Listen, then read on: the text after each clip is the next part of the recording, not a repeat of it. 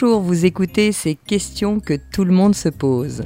Je m'appelle Maud Ankawa, je suis coach, conférencière et également romancière. Mais pas que. Je viens du monde de l'entreprise et notamment de la finance et de la stratégie. Mais le fil rouge de tous mes métiers, c'est ma passion pour les êtres humains et les relations qui nous animent. Alors en fait, j'aspire au bonheur et c'est pour moi un objectif absolu. J'ai soif de partager tout ce que j'ai pu apprendre et tout ce qui m'a précieusement été transmis lors de mes expériences, de mes voyages, de mes lectures, de mes rencontres. Et c'est ce qui m'a poussé à écrire mes deux premiers romans, Kilomètre Zéro et Respire, le plan est toujours parfait. Et la magie de ces relations humaines eh ont porté ces deux romans au rang de best-seller. Et aujourd'hui, je suis ici à ce micro avec l'espoir de continuer à échanger avec mes lecteurs et mes auditeurs en toute intimité, de cœur à cœur, sur nos expériences de vie.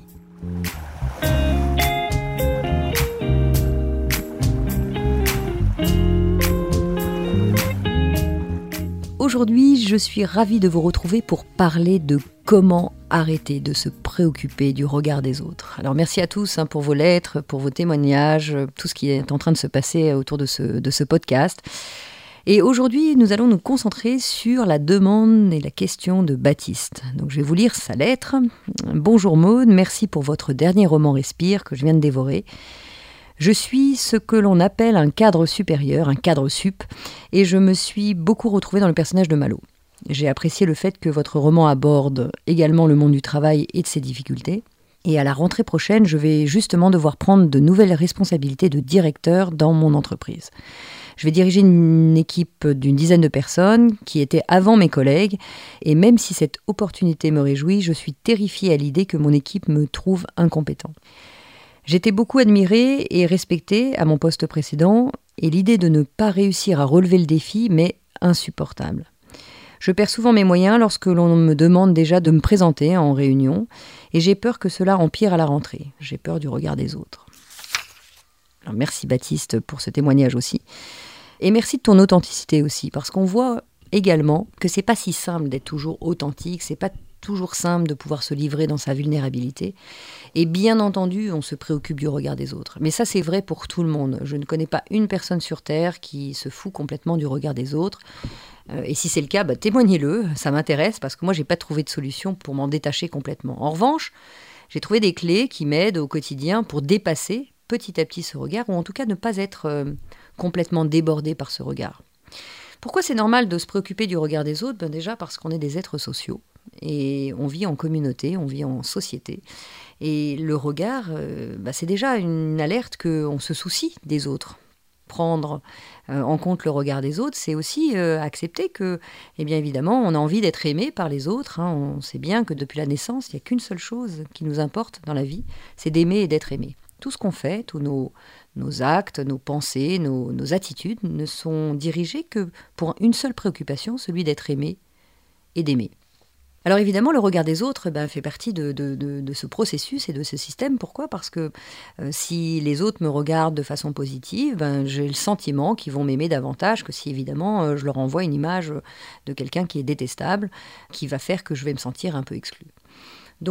La première chose, peut-être, c'est de simplement de se poser avec, euh, avec cette idée que le regard des autres, c'est une pression normale. Euh, le problème, c'est qu'il ne faut pas que cette, cette pression prenne trop d'importance dans ma vie, parce que dès qu'il y a trop d'importance, comme dans, tout, dès qu'il y a excès, qu'est-ce qui se passe? Ben, je perds une énergie folle à compenser cet excès. Simplement, pourquoi? Parce que quand on est sous le regard des autres, qu'est-ce qui se passe? On, cherche simplement à camoufler ses propres blessures. On cherche simplement à, camoufler nos propres, euh, notre propre vulnérabilité, nos propres faiblesses. Donc là encore, tant qu'on cherche à être aimé pour ce que l'on n'est pas, c'est-à-dire en camouflant, en endossant des, costumes et des vestes, etc., ben qu'est-ce qui se passe? Partir du moment où on cherche à être aimé pour ce qu'on n'est pas, eh bien, certes, on peut être aimé, mais au fond nous, il y a un truc qui va pas. Il y a un truc qui est, oui, mais je vois bien qu'il m'aime parce que j'endosse tel statut ou parce que je montre que je suis fort, alors qu'en fait, je me sens plus faible, etc., etc. Donc, une des premières clés pour moi, c'est de lâcher le contrôle. Lâcher le contrôle, c'est-à-dire que moins vous serez à vous préoccuper de ce qui est en train d'arriver, moins vous mettrez d'attention sur cette préoccupation qui est comment les autres vont me voir, quel regard ils vont porter sur moi. Le simple fait d'être déjà dans ce, dans ce mouvement-là fait que toute notre attention se focalise dessus. C'est-à-dire que la place qui est donnée à ça est énorme, et ce qui fait que naturellement, il n'y a plus de place pour réfléchir, pour être soi-même, pour être naturel. Il n'y a plus cette place-là parce qu'il n'y a que le regard qui vient nous impacter, et donc on focalise sur ah là là, mais qu'est-ce qu'il est en train de se dire, qu'est-ce qu'il est en train de penser, et on focalise sur l'autre et non pas sur ce qu'on est et ce qu'on a à partager. Donc lâcher le contrôle, c'est d'accepter que plus on va faire de place au reste, moins on va faire de place au regard, et naturellement, je vais retrouver un peu plus de faculté. C'est revenir aussi à son humilité, se rendre compte que euh, plus nous sommes nous-mêmes avec euh, nos forces et nos faiblesses, et plus nous serons aimés parce que je l'ai bien vu, moi, quand j'ai finalisé d'écrire euh, Kilomètre Zéro, je, voulais juste l'offrir à mes amis. Et puis, bah, pour l'offrir à mes amis, bah, il fallait que j'en fasse un vrai livre. Au début, je voulais aller chez Copytop. puis finalement, je me suis dit, bah, quitte à faire un cadeau, je vais, je, vais, je vais vraiment en faire un livre concret, avec une couverture, avec... Et là, ben, je me suis retrouvée confrontée à, mes propres limites parce que je ne savais pas mettre en, page, je ne savais pas euh, créer la couverture. Euh, donc il a fallu que je demande de l'aide. Lâcher le contrôle, c'est aussi accepter qu'il y a des choses qu'on ne sait pas faire, revenir à son humilité demander de l'aide et se rendre compte que bah, finalement, quand on accepte de dire ça je sais pas faire, ça je n'ai pas réussi ou ça j'ai besoin que tu m'aides à ça et ça, qu'est-ce qui se passe? On revient à son humanité. Et naturellement, bien qu'est-ce que ça m'a renvoyé en face? Euh, Mes amis, mes propres amis qui m'ont aidé après à faire des colis quand le truc est parti euh, complètement en vrille. Donc tout le monde était à la maison, tous les copains étaient à la maison, je leur demandais de l'aide pour, pour cette aventure incroyable. Et qu'est-ce qui s'est passé? Bien finalement, ils m'ont tous renvoyé enfin, Maud, tu nous demandes de l'aide enfin, euh, tu deviens humaine. Euh, là où avant, j'étais tout le temps euh, à tout vouloir faire toute seule. Et là encore, c'est quelque chose d'assez égotique parce que finalement, encore une fois, on vit en société et plus on s'intègre les uns et les autres et, plus naturellement, on devient nous-mêmes et on commence à être aimé pour qui on est vraiment. Donc la première clé, hein, c'est lâcher le contrôle, c'est revenir à notre humilité, se rendre compte que plus nous sommes nous-mêmes avec nos forces et nos faiblesses, et plus en fait on est aimé. Plus nous nous mentons, et donc plus on ment à l'autre, et plus bah, l'autre ressent qu'il y a quelque chose de fake, hein, quelque chose de, qui, n'est pas juste, qui n'est pas euh, vrai dans ce que vous êtes. Et naturellement, ça crée une distance parce qu'un manque de confiance de l'autre. Et naturellement, ben, vous vous sentez davantage euh, rejeté ou, davantage critiqué. Et donc le regard arrive. Donc la première clé, c'est de lâcher le contrôle, de revenir à vous, à votre humanité, et donc de fait à votre humilité. La deuxième clé qui en découle, c'est d'être le plus authentique possible. Parce qu'il n'y a rien de plus beau dans la vie que d'être aimé pour qui l'on est vraiment, avec ses forces et ses faiblesses. Moi, j'ai passé ma vie à endosser des costumes de directeur machin, de directeur truc, de, manager des gens. Il fallait parfait, il fallait jamais un truc qui dépasse, il fallait euh, euh, toujours être à son top, etc., etc. Et puis finalement, on endosse un tas de costumes. On est la fille de, puis euh, la femme de, puis la salariée de, puis la dirigeante de. Enfin, on a plein plein de costumes et on ne sait plus du tout qui on est. Donc retrouver cette authenticité, c'est retrouver aussi toutes ces forces-là, ces faiblesses-là, ces, ces qualités, ces défauts qui font que lorsqu'on est lucide de qui l'on est vraiment, on revient à cette authenticité et il n'y a pas plus grand cadeau au monde que d'être accepté tel qu'on est. Parce que quand, comme je vous le disais, on est accepté pour autre chose que ce que l'on est, eh bien on ne sait jamais finalement si on est aimé ou pas, si on est aimé pour notre qualité, si on est aimé pour euh, ce qu'on fait, si on est aimé pour ce qu'on a. Euh, il n'y a rien de plus beau que euh, de se rendre compte que finalement on peut être aimé tel que l'on est. Et un des plus beaux cadeaux que la vie m'a fait, c'est d'écrire ce livre, ce premier roman que j'avais écrit pour mes amis. Et quand j'ai vu l'engouement qu'il y a eu auprès de mes lecteurs, auprès de bah, vous tous, qu'il avait porté, j'ai enfin pu ouvrir les yeux sur le fait que, alors que j'étais complètement à nu, puisque j'écrivais pour mes amis, donc je ne pensais pas du tout que 500 000 personnes allaient l'avoir dans les mains, mais j'ai vu à quel point finalement les gens m'aimaient tel que j'étais. Et c'est pour ça que j'ai continué à écrire, parce que vous m'avez autorisé les uns les autres à être juste qui j'étais, avec euh, tous les défauts de, de mes personnages, toute la vulnérabilité aussi de qui je suis, puisque je suis l'addition de ces personnages tout le monde a un tas de failles, et tant mieux. Hein. On dit toujours que, alors je ne sais plus qui le dit, mais euh, c'est pas de moi, que c'est par, euh, par ces failles que passe la lumière. Mais en tout cas, voilà, vraiment par ces failles, par ces, euh, vous allez voir que la lumière va passer à ce moment-là. Et, de la même façon, dans l'autre sens, c'est vrai aussi. À partir du moment où tu demandes aux autres de changer, à partir du moment où tu les aimes parce qu'ils font ce que tu demandes, ben, c'est que tu n'es pas dans l'amour, c'est que tu es dans ce que tu attends d'eux pour les faire changer, pour aller vers toi. Et naturellement, quand tu acceptes les gens tels qu'ils sont, avec leurs qualités et leurs défauts, eh bien là, tu commences à parler d'amour. Donc la deuxième clé, c'est vraiment d'être authentique, d'être, d'être vous-même. La troisième clé, c'est d'être lucide d'où on en est. voyez bien qu'on est en constant changement. Chaque seconde, on est en train d'avancer. Euh, là, j'enregistre euh, ces podcasts et le, premier podcast que j'avais fait, c'était difficile, j'avais mes peurs, etc. Et puis plus on avance, j'en fais un, puis deux, puis trois, et puis naturellement, il y a voilà, une, certaine, une certaine pratique qui se met en place. Et puis naturellement, bien, on évolue. Et d'être lucide d'où on en est, c'est se, se dire, c'est pas parce qu'on a fait trois podcasts ou deux podcasts ou, ou 40 podcasts que euh, on peut pas continuer à évoluer. Euh, on évolue à chaque instant et euh, je me nourris de vos remarques, je me nourris de, vos messages quotidiens depuis plusieurs mois, depuis plusieurs années maintenant avec, avec mes livres, pour aussi m'améliorer, pour aussi voir ce qui est juste pour vous, ce qui est juste pour moi. Et d'être lucide d'où on en est à chaque seconde, c'est aussi mettre, se ramener encore une fois à cette humilité de on peut toujours progresser, on peut toujours avancer, mais on a aussi fait un, certain chemin qui nous amène à être euh, ce que nous sommes. Et si je reprends euh, ta lettre, Baptiste, sur euh, d'où tu en es, vois bien que tu as toute ton expérience et comme tu le disais, tes collègues t'admirent beaucoup, ils aiment travailler avec toi, ils te trouvent compétent, etc. Et que là, tu switches à un nouveau poste et immédiatement ton cerveau switch à ses peurs qui sont mais si j'étais incompétent, si j'y arrivais pas, etc., etc. Reste un instant sur où tu en es. Vois bien toute l'expérience que tu as eue avant, tout ce qui t'a donné, euh, ce qui t'a donné ses forces. Et si on t'a donné ce poste, hein, si tes supérieurs t'ont donné ce poste, c'est qu'ils savent. C'est qu'ils savent dans tes jeux que tu as les compétences pour le faire. Maintenant, c'est quelque chose de nouveau. Et quand c'est quelque chose de nouveau, c'est normal que tu aies peur, tu te sens euh, en danger, tu te sens euh, avec un regard qui va être plus difficile, avec des choses que tu vas devoir dépasser, et ça c'est vrai. C'est des choses que tu sais pas forcément faire. Euh, tu as peur de perdre tes moyens devant tes, tes collègues, et bien sûr, et je vais même te dire, tu vas perdre tes moyens devant tes collègues au début.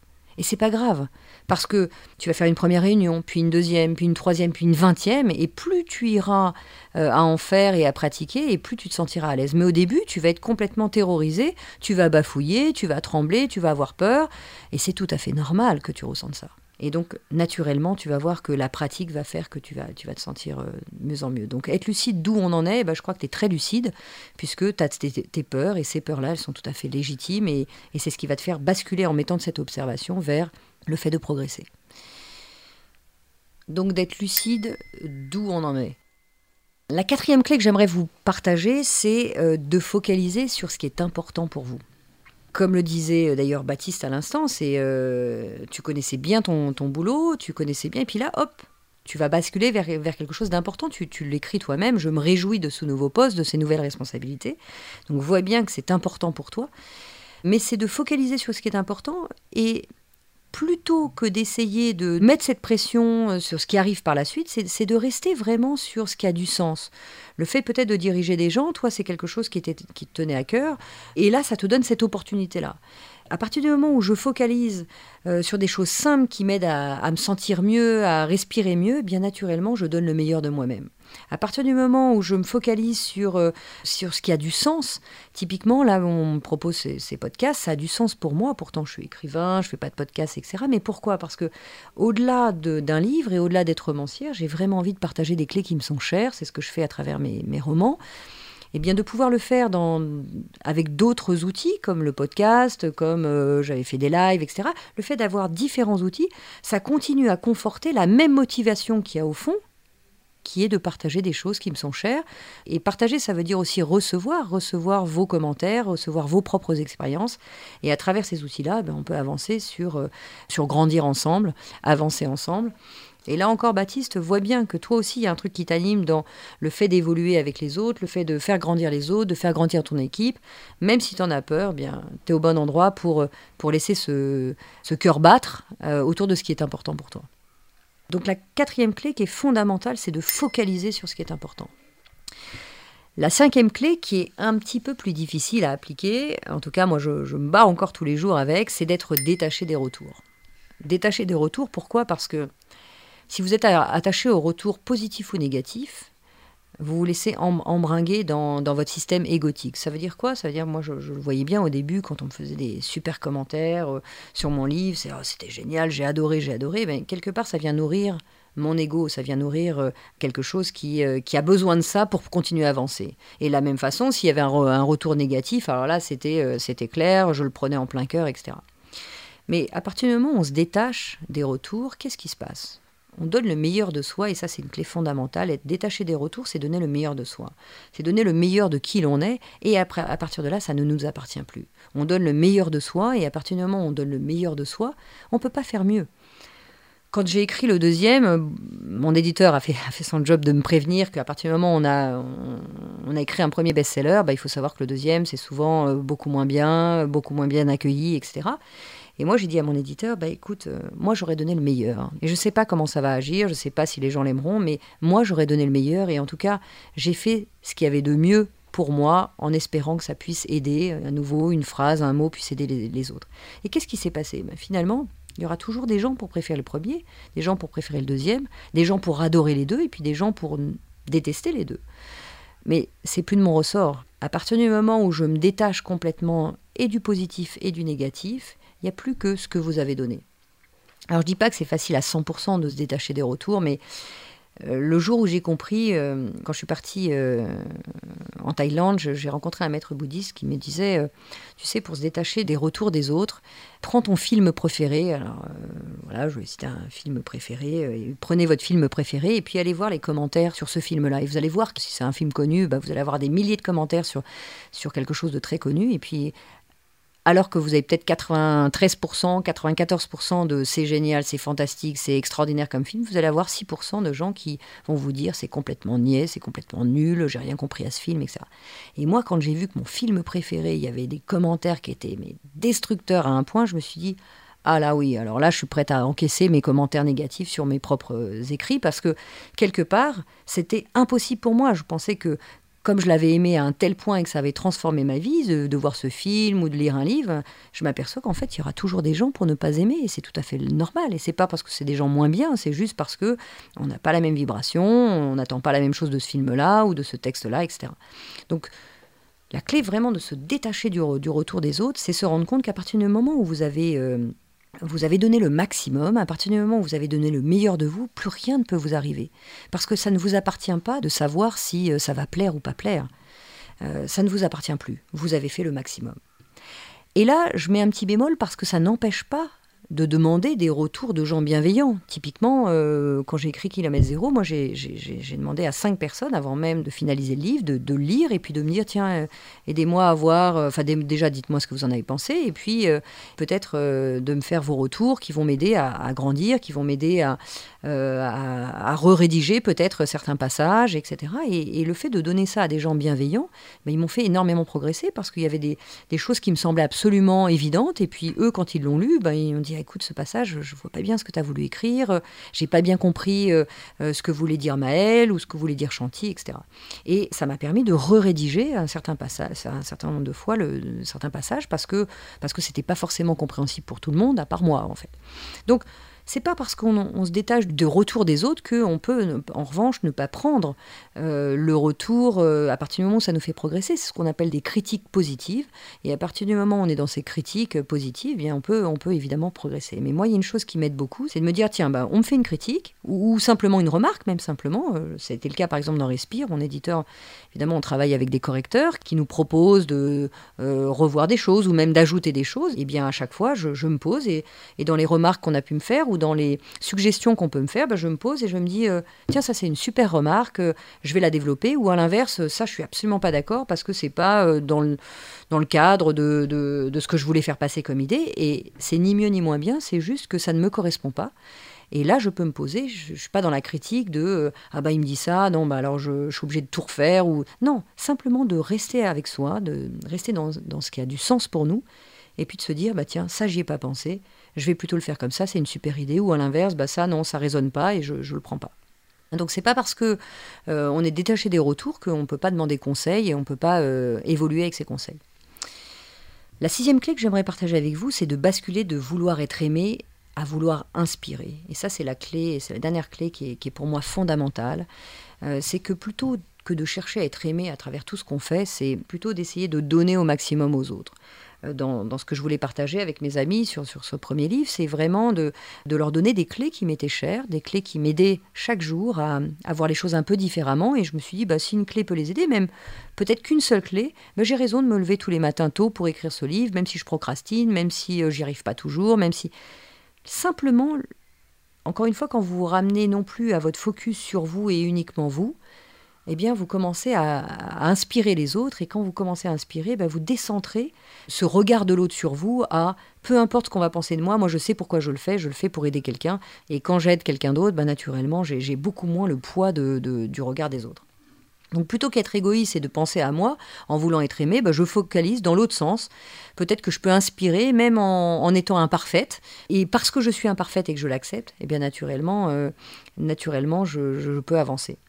Et d'ailleurs, on dit toujours qu'un héros est toujours imparfait. Hein. Vous le voyez même dans les films, euh, ça y est, il tombe, il doute, etc. Et c'est ce qui fait que ce héros devient parfait.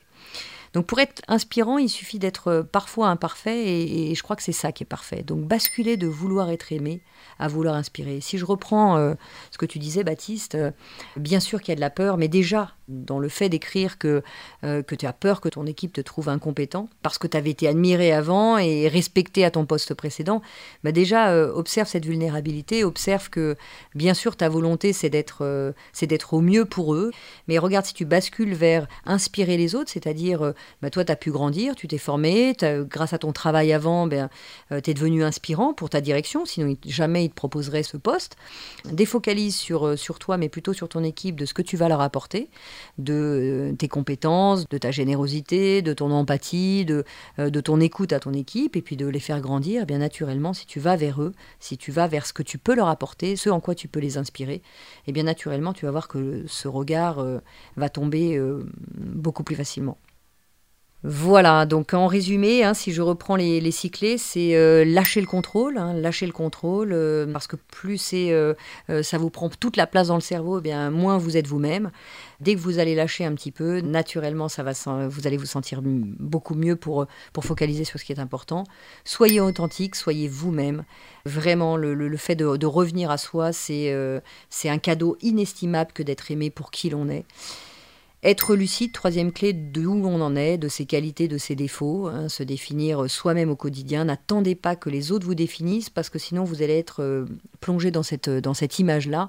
Restez libre d'être vous-même, restez libre d'être euh, au bon endroit pour vous. C'est vous qui vous définissez et c'est vous euh, qui avancez vers ce qui a du sens pour vous.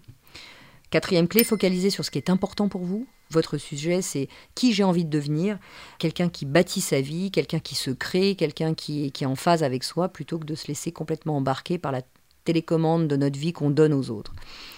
Être détaché des retours.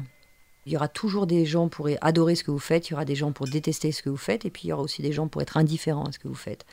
Donc ça n'empêche pas de demander des retours bienveillants autour de nous, qui nous font progresser, mais détachez-vous de, des retours. Bons ou mauvais d'ailleurs, euh, ne laissez pas cette contraction égotique euh, accepter vos, euh, ces, ces, retours très positifs et de la même façon ces retours négatifs. Et enfin, basculer de vouloir être aimé à vouloir inspirer. Simplement, encore une fois, dès que vous vous détachez de votre système personnel et que vous allez vers les autres, eh bien naturellement, vous allez voir que ça, ça détend complètement parce que vous faites les choses pour les autres et non plus pour votre propre image. Voilà, je vous souhaite à tous le meilleur et à très bientôt.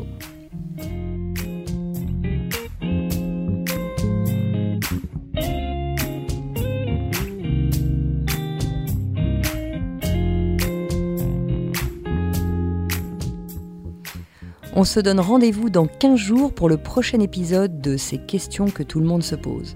Pour être tenu au courant de sa sortie, n'hésitez pas à vous abonner à ce podcast, me suivre sur les réseaux sociaux sous le nom de Maude Ankawa ou consulter mon site internet maude, m a u ankawa